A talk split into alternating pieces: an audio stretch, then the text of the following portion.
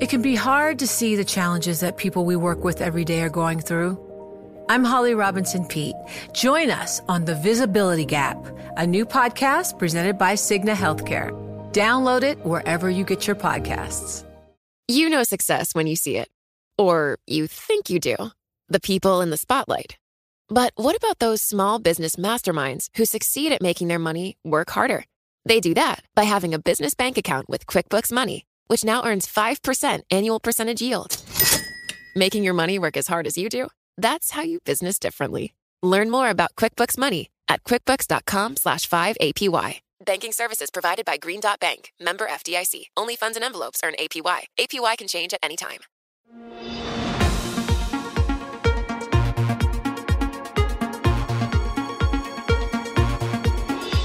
Welcome to What You Missed This Week. I'm Joe Weisenthal. This podcast has some of our favorite interviews from the Daily Market Close show that I co anchor along with Romaine Bostick and Caroline Hyde.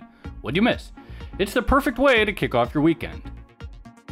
This week, we started off with some confirmation of who would be leading President elect Joe Biden's economic team.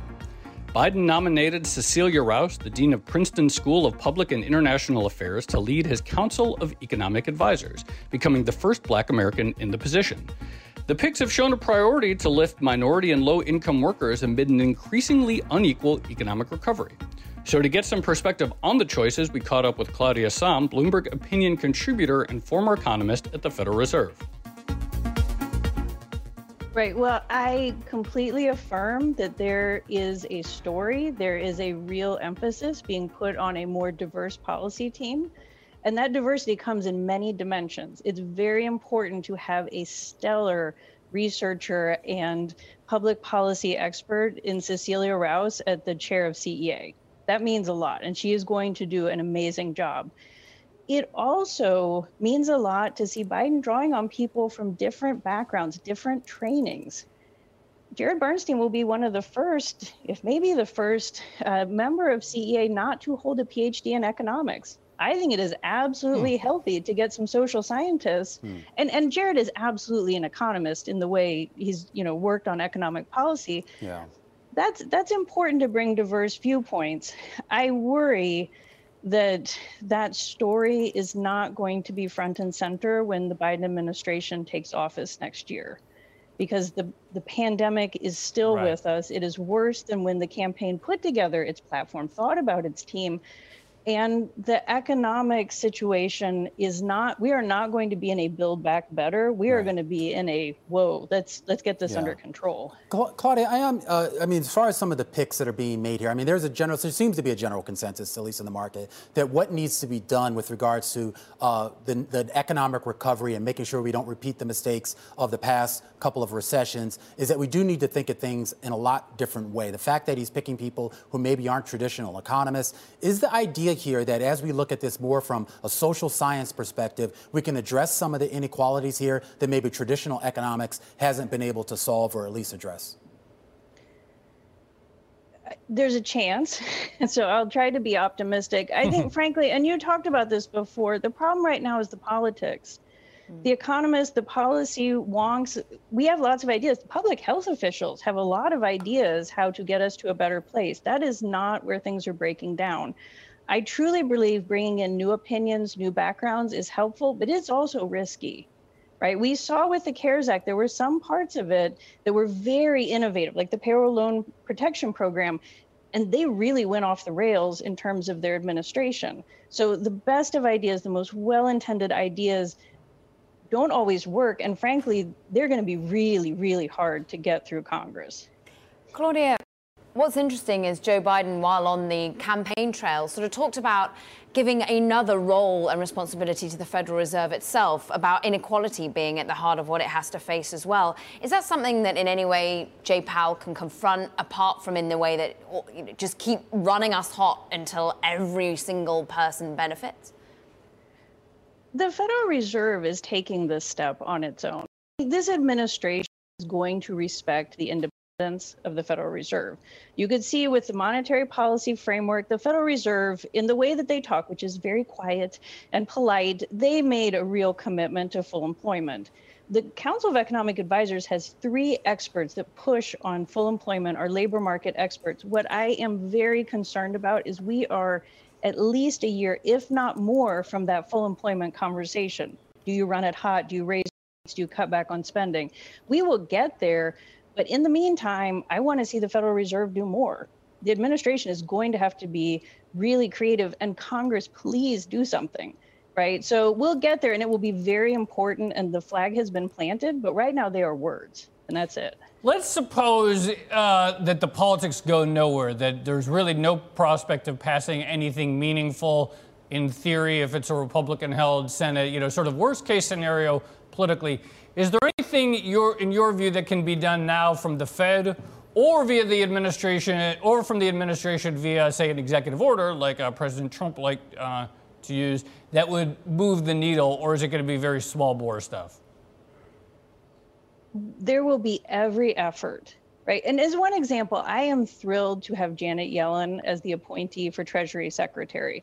And in a very narrow sense, thinking about the Federal Reserve policy and this idea of doing something more, Janet Yellen knows what the Fed can do and it can't do. I am sure she has read 13.3, the emergency powers part of the Federal Reserve Act, more than any person on this mm-hmm. planet, right? And that depth of knowledge is really important. And she has a good working relationship with Jay Powell. So I think that's the best scenario for doing something their hands are going to be tied in a lot of ways. And some of the decisions that Mnuchin has made about the emergency lending facilities and pulling back the money, that's going to complicate things. But I fully believe in the creativity of monetary policy. And if they have cover from the administration, that the right. Fed doesn't have to wade into politics, that is a recipe for some movement. The incoming Biden administration is already having to juggle competing demands as they continue to map out their economic agenda for the next four years. One of the most visible and, yes, to some, divisive groups applying pressure is the organization behind Black Lives Matter. The group came together in 2013 as a loose collection of activists and has gone on to push for a national reckoning with systemic racism and the economic inequalities entrenched in the U.S. This week, we spoke with one of the three co founders of Black Lives Matter, Opal Tometi, and started by asking her if she was satisfied with the direction of the incoming Biden administration based upon the cabinet picks so far. Well, first of all, thanks so much for having me. I'm so proud of our social justice movements from across the country that vary across different kinds of sectors of racial justice and immigrant rights, um, women's rights, and so on, who really played a vital role in electing uh, Joe Biden to be our president and vice president elect, uh, Kamala Harris. I think it's really important what we've done in terms of rejecting uh, another round of, of Trump as a president and, and really this the, the blatant racism that we were seeing coming from you know the White House. And what we're seeing now with the various being announced is that some of what we're saying has been heeded right? Some of what we've been raising over uh, the various months, but even for years now, um, is finally coming to bear, and our voices are being listened to. We've taken our protests from the streets and we've, we've channeled that energy and harnessed it at the polls, and we're being listened to in different ways. However, I think it's going to be important for us to ensure that those picks that are going to be part of this new administration are not just going to pay us service for our social movements, but that they're going to really have substance behind the rhetoric. And I think we're going to have to pay very close attention to ensure that it's not just symbolic mm-hmm. representation, but we have substantive rep- representation um, in the White House and beyond. Are you in contact with the transition team, and, and what mm. substantive policy would you like to see prioritized right here, right now? So there are a number of us who are in contact to various degrees with members um, who've been more recently announced to be part of the staff as well as the, the formal cabinet, um, and some of us who um, are not inside that process, right? And so when I'm here, I'm, I'm really just representing a wide range of constituents and, and various groups. But I do want to say that we've been in direct conversation and really want more of a formidable seat at the table for all of our groups and the various members of the coalitions that we do um, participate in. And so that to me is incredibly important. The grassroots needs to be able to have a seat at the table. And so, you know, we join in the calls for that seat to be, you know, opened up and for us to be part of shaping our democracy because we are the ones who are, are directly impacted right. by the lawmakers, by the decisions that are being made. And we're the ones who've been mobilizing people in the streets, we're mobilizing people to the polls. And so consequently, we should have our voices heard very explicitly, and we shouldn't have to be shouting from a bullhorn, but we should be invited into the halls of uh, to ensure that our concerns are made clear and that they are enshrined into law. And so as we're we're seeing things come into come and, and take shape, I believe we're looking to see that the economic um, packages, right? The economic concerns that so many have, particularly Black communities who are acutely impacted by the downturn as a result of the pandemic, but even preceding the pandemic, have been hit hard um, by the way that our system is, is designed. We're looking for substantive changes. We're looking for the same thing for immigrant communities. We're looking for the same thing for students who are reeling with debt and, and who are you know, really saddled with so much student loan debt and, and beyond. And so I think we are um, at a time where we're saying enough is enough. Let's have real adult conversations about the challenges of our day and let's have comprehensive plans that take into account the various ways in which our society and which our people, quite honestly, are being impacted by the laws and by you know just the status quo so, you know, business as usual so we just have a few uh, moments left here, but obviously, presumably, some sort of uh, economic recovery package is going to be the top priority for the administration. When you talk about a seat at the table in that conversation for what the uh, uh a dream recovery package looks like, what are the specific priorities? What needs to be in that from your perspective? in a recovery package, we have to look in, at the priorities of our nation.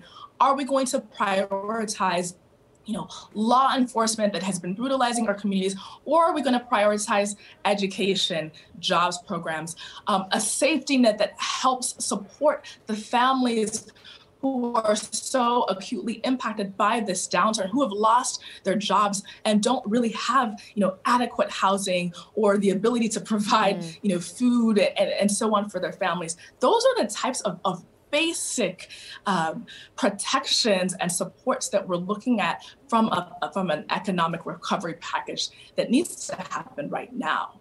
You know, we've been yeah. waiting for far too long. No stimulus has has come into being. People got that first, you know, twelve hundred dollar check, which you know didn't do much for for the average person. And now, months later, people are demanding that they have some modicum of support given that this pandemic continues to have an undue impact in our society. You know success when you see it, or you think you do. The people in the spotlight athletes, actors, artists. But what about the people behind the scenes? You know, the ones who make it all happen the lighting engineers, the sideline photographers, the caterers. They're small business masterminds. And if there's one thing they have in common, it's making their money work harder. That's why they have a business bank account with QuickBooks Money, where they are now earning a generous 5% annual percentage yield. Yes, 5% APY. Making your money work as hard as you do? That's how you business differently. Learn more about QuickBooks Money at quickbooks.com slash 5APY. Banking services provided by Green Dot Bank, member FDIC. Only funds and envelopes earn APY. APY can change at any time. Renewed optimism has been one of the key themes of the week. Over in the UK, there was quick approval of the COVID vaccine from Pfizer and BioNTech, and the belief is that more country approvals are ahead in the near future. more and more investors are seeing 2021 as a potential supercharged economic recovery. This shared optimism for the recovery, along with the new Biden administration, is playing out in the markets. We spoke about it all with Paul Krugman, Nobel laureate, New York Times columnist, and distinguished professor of economics in the PhD program at the City University of New York. And we started by asking Krugman if he shares the view that there may be a path back to pre pandemic economic levels. Well, actually, I'm sorry to say that, yeah, I actually do share that optimism. I've you don't have been, to apologize. I, no, no reason to be sorry about that. probably, probably, uh, maybe I'm not feeling well or something. But no, I, am actually for the next year or two. I'm actually quite optimistic, and I think, um, and I've been saying this since since actually since the spring that once once there's a vaccine, once the pandemic has passed, this is not like 2008 when we came out of the crisis with this huge overhang of household debt and uh, excess uh, uh, overbuilding of housing and so on. Uh, this was a it, this we were hit by this sudden blow from the from the virus, and once you, that headwind goes away, um, there's actually pent up demand. There's people have been saving a lot of money. So I'm actually quite optimistic about a, a really quite rapid economic recovery, hmm. um, you know, starting sometime in next year. Uh, not that yeah. doesn't that's not indefinite, but no, I think actually people are right to be optimistic. Yeah, so there is uh, certainly a, a, lot of money uh, right now in terms of household savings. With regards to the labor market, uh, Paul, I am curious as to how the makeup of our economy today, meaning more, much more services oriented than maybe what it was in the last recession and certainly 20, 30 years ago, how that's going to play into the economic recovery. Well, there is this question uh, whether you know, can can we expect a morning in America type recovery, eight percent growth like we had coming out of the the you know the, the in some ways the the pandemic slump looks more like the 79 82 slump than it does like anything more recent. Um, and the, part of the argument against that is well, we're, we're a service economy, not a manufacturing economy, and, and durable goods never fell off all that much, uh, which I get. So maybe not 8%. But on the other hand, you know, there's a lot of this, the unemployment has come out of service consumption that just fell off a cliff because people were correctly afraid and still are afraid to consume those services. And uh, once people start going back to restaurants, once people start traveling, um, I don't see why that we can't have a lot of growth. Uh, again, this is not to say that there aren't problems further down the pike, but mm. uh, there's really I, I, haven't seen a really good argument about why we can't have uh, at least several quarters of quite rapid growth uh, coming up. What about the problems, not just further down the pike, but the problems right here, right now? We have right. talk of potentially a fiscal bridge, a much smaller one than perhaps the Democrats have been talking about. Mm. But is that, is that still necessary then if you still think that we'll have great growth going outside of the virus? Yes. And, first of all, it's, um, the, the next few months are going to be extremely grim. I mean, they, the, we have uh, this peculiar situation where out there, not too far away, is salvation, but in between is desolation and death. I mean, that quite pretty much literally. Um, and also, um, you want to, and that's and that's economic as well as as as actual, you know, literal death. Um, and the a lot of people are going to suffer uh, gratuitously if we don't have a really good bridge across this. And I anybody's guess. I'm, I'm not too optimistic about the, about the politics. Uh, the one thing to say, and it's kind of cruel, where everybody talks about the, the K-shaped recovery, uh, the people who are suffering most, uh, and they're suffering enormously, and it's our obligation to help them. They also are don't have a lot of money, don't have a lot of purchasing power, even in the best of times. So the people who are being really hurt, the, you know, the, if you like, I'm optimistic about the economy, not quite so much about about people uh, looking forward. But you know, it's, it, it, we we really should be above all. I mean, actually, everything, every effort should be redoubled, given that we know that there's an endpoint to this. There's no reason at all for people to be suffering economically. There's no reason at all for us right. to be having the kind of death tolls that we're having when there's a vaccine that's pretty much just around the corner. So we don't really know if we're going to get that bridge, if we're going to get another stimulus yeah. to get us to the vaccine. But you know, going back this summer, there were a lot of fears about what would happen if the UI expansion was not renewed when it expired yeah. at the end of July. And you wrote, you warned that it could be a very big hit without that. It never got expanded at all, and yet we didn't see the hit. In fact, consumption basically uh, continued to rise uninterrupted. It's hard to see where that drop off was in the charts. So, have you updated some of your own views on the need for stimulus? And if so, what are sort of the broader lessons you, you take away from what you assessed back in August or the end of July about the need for that stimulus versus what you see now? I still think we really needed it, and in, in some ways we needed it. It would be less urgent now if we had done it then. I mean, where we are now, is it turns out, uh, that there were those UI checks. You know, we sort of unintentionally had a very generous program, and sufficiently so that uh, even a lot of lower income families uh, managed to put money aside. So it turns out that they had built up reserves that they were able to draw on. Uh, and the other thing that we were really worried about uh, was state and local cuts. Um, and uh, there had been enough maneuvering by state and local governments to limit the scope of cuts so far. Um, and maybe it's enough to get them through uh, to to where revenues start to recover with the economy. But you know, I don't think it was wrong to be really worried. But we we did learn that maybe uh, low income low, low, low wage workers who were so badly dependent and were laid off in such large numbers uh, were more prudent, if you might say, that when they were receiving those UI payments mm. than we had anticipated. So they were they were better prepared in a way for that for that political impasse than than um, than the politicians were. And I know we talk a lot about this being a K-shaped recovery, but I'm curious the fact that this uh, recession, this uh, the pandemic, didn't hit uh, the upper class, the wealthier classes, as hard as it did uh, yeah. the lower income classes. Is that what is also sort of feeding, I guess, the overall recovery, whether no matter what shape uh, you, we want to call it? Well, the, the, fact of the matter is that people, you know, it, it's the, the bulk of the purchasing power. You know, if we weight people not by by who they are, you know, by, by their by their human rights, but weight them by they by their contrib- by, by their spending power. Uh, most of the most of the spending power was relatively unscathed through all of hmm. this, and uh, if and so uh, overall, I mean, so some a, a huge amount of devastation despite uh, the CARES Act and all of that, right. but for higher income people who, you know, we're a very unequal country to start with, and, and the people who are on the winning side of that actually have been piling money because of all the spending they haven't been doing. So that's that's where the prospects for a fast recovery come from.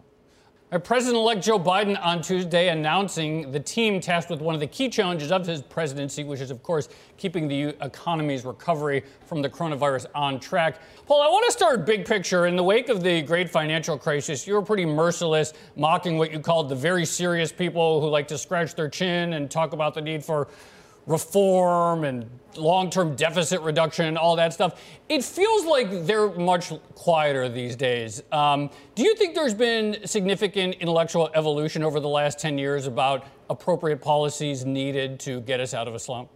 Oh, yeah. There's been a huge uh, ground shift, and uh, you know, it's a uh, paradigm shift. Uh, uh, something like that. I mean, it, the you have ultra respectable people like Olivier Blanchard or Larry Summers saying, really, you know, debt is not something to be worried about, and uh, and that's actually very much reflected in in the uh, in the Biden uh, economic team. I've been uh, I've, I discovered that uh, one plural for doves is, is a bevy. So this is Biden's bevy of deficit doves, right? We've got a we've got a bunch of people who all are, are pretty much on the same page that say, you know, not going to say that fiscal responsibility never matters, but boy, is that not at the top of the agenda now. So, and and they're reflecting a lot of mainstream economic thinking. That This is this is uh, uh, whatever credibility all those deficit scare stories of 2013 had. They don't have any credibility now.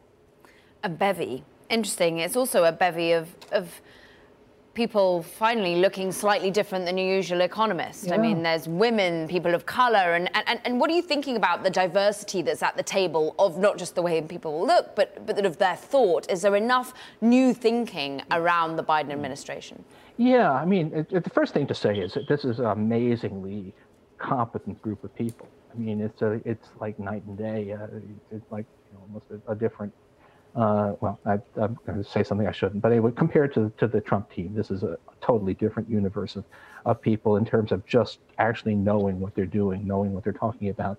Um, and um, so much so that, that it, I actually almost feel like a lot of them are overqualified for the positions they're holding. I, they should all be uh, chair of the Council of Economic Advisors. Hmm. Um, the second is that they are a group that has very strong progressive uh, cre- credentials, and and they're very different in background. And if you think about, you know, never mind Trump, think about uh, Obama, uh, you know, Tim Geithner uh, versus Janet Yellen. Think about uh, Peter Orszag, but you know, not a really good guy, but compared with with Neera Tanden, uh, you're seeing a really hmm. significant shift towards a much more progressive, uh, center left uh, uh, orientation. Now, whether they can actually do anything is going to depend a lot on on politics and particularly on the Senate races in Georgia. But they, but the orientation is certainly very, very different. Yeah, I mean the politics obviously are going to be uh, challenging here to get at least to get anything through Congress. Um, I, I, am curious though. I mean, it seems like there were some pretty serious lessons that we could have learned from the pandemic and from how we initially responded, uh, not only here in the U.S., but in other countries as well, with regards to uh, forms of fiscal stimulus, forms of uh, what was effectively government aid to sort of keep people, uh, have keep money in people's pockets. I'm curious as to whether that sort of validates or vindicates the general idea here that the government involvement in the market is necessary if we're going to have a functioning economy, not only when times are bad, but even when their times are good? Well, I would like to hope so. And you know, the uh, the thing to say is also about um, the Biden team and just generally the ground shift. You know, when we're, I believe that we're going to have a, a, a brief, uh, hopefully not too brief, period of euphoria once there's a vaccine. But um, underlying, you know, we're still in an economy which was only able to achieve full employment at very low interest rates and at uh, and in fact with substantial deficits, if not very well designed deficits during the Trump years.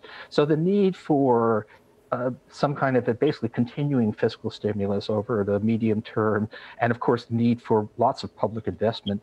Uh, infrastructure, climate change, uh, education, all of those things will remain. So the the case for um, a much more uh, activist uh, you know, pro market, but also pro, you know, let's fill in where the market doesn't do it. Uh, attitude on the part of government is, I, I, would, I'd like to think it was really vindicated by by events over the past few years, including the pandemic.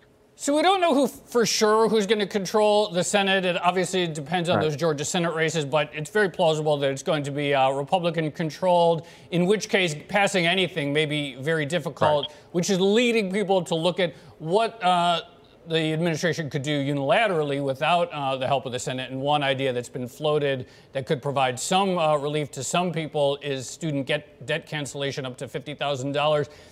There, this is very controversial. Some people say it's regressive. There, there's a lot of ambiguity. Would you support something like that? Would yeah. that be effective in your view? Yeah, well, first of all, you know, it's something you can do, and that's that's right. kind of important. And uh, and it's you know, full student debt cancellation without a cap. That could be regressive. That would hmm. be, uh, you know, uh, lots of future plastic surgeons would be getting a relief out of that. But the, the 50K number is a, is a very different thing. That's going to get a lot of, among other things, you've got a lot of students who you know, didn't actually manage to get their degrees, but nonetheless ended up with debt.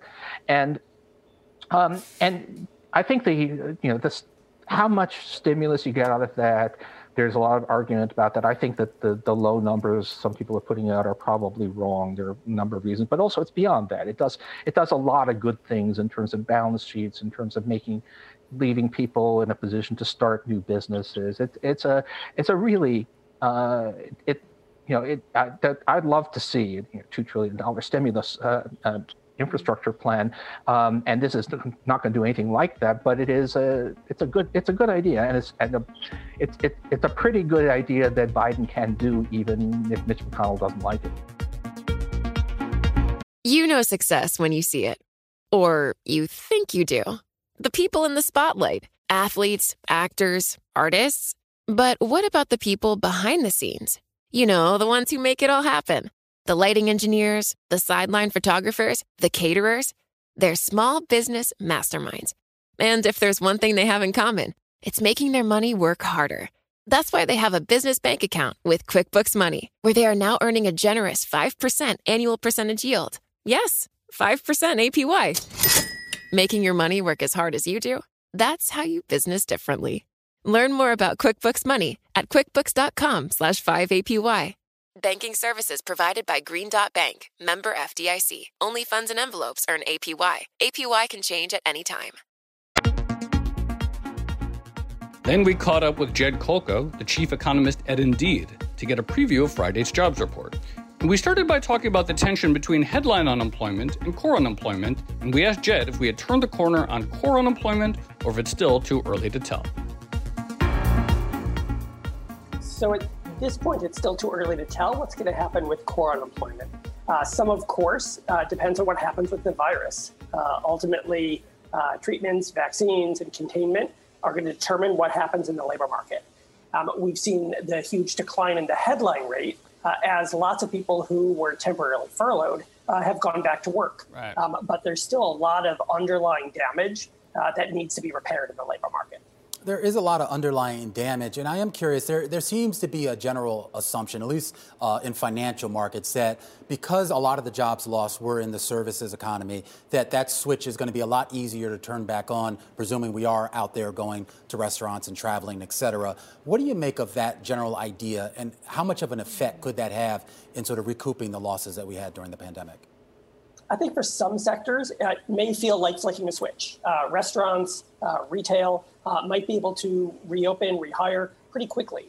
Um, but even with the vaccine, uh, there are other services sectors that will take longer to recover. Arts and entertainment, sports um, may take longer to recover. They've uh, uh, incurred more severe damage. it may take them more to hire. and when it comes to air travel accommodations, there may be facilities that need to get restarted uh, equipment that needs to be uh, brought back online. Um, and so that recovery might be a bit slower.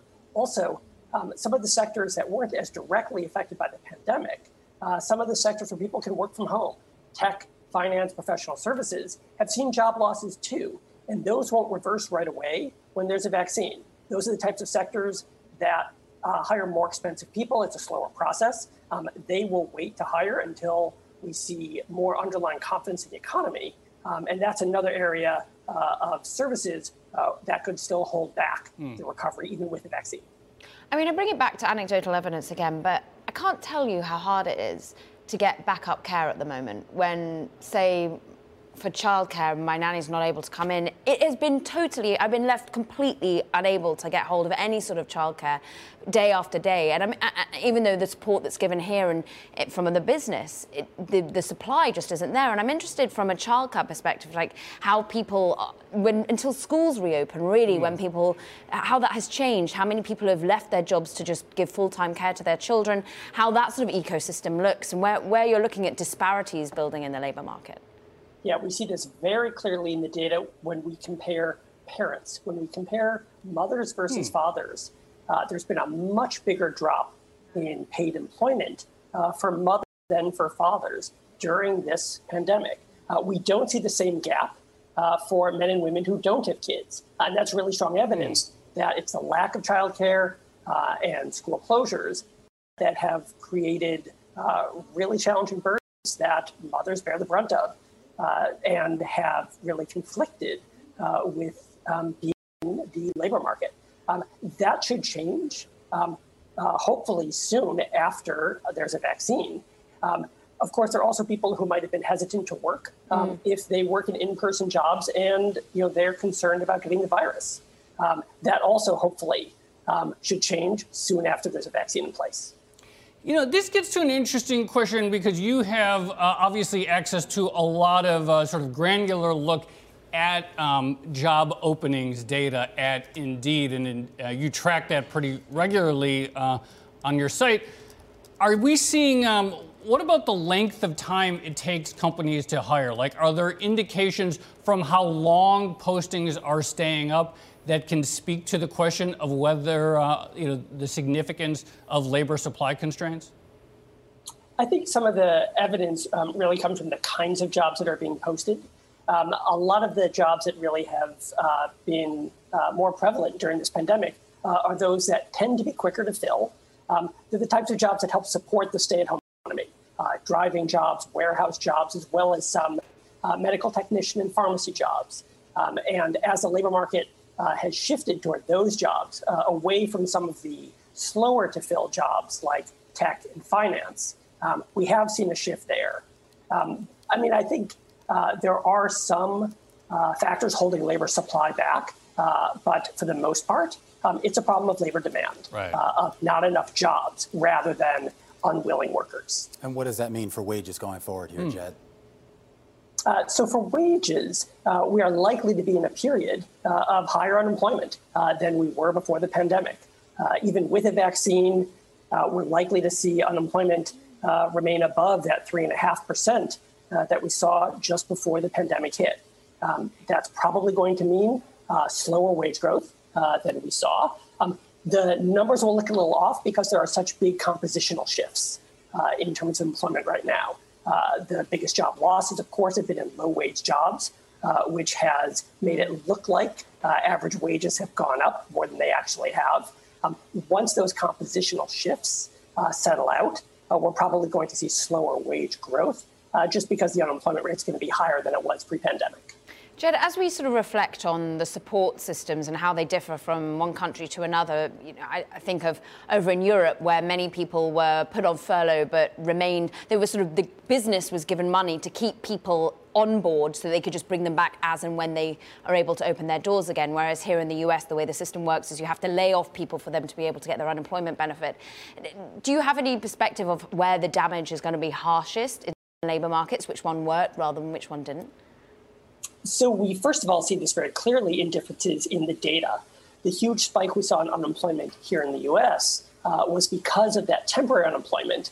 Uh, it looks very different uh, in places where government relief was really focused on keeping that employer-employee relationship intact. So you didn't have those temporary furloughs and recalls. The biggest differences that we've seen uh, in terms of job postings uh, is how much of the labor market is in jobs that people can do from home. Um, in uh, types of local, the types of national economies um, where more jobs are in sectors that can't be done from home, that's where we've seen um, the bigger decline uh, in job postings. And that's it for What You Missed This Week. If you like the show, make sure to subscribe and rate us at Apple Podcasts or wherever you listen to podcasts. You can catch our show every weekday from 3:30 to 5 p.m. on Bloomberg TV and from 4 to 5 p.m. on Twitter. Thanks for listening and have a great week.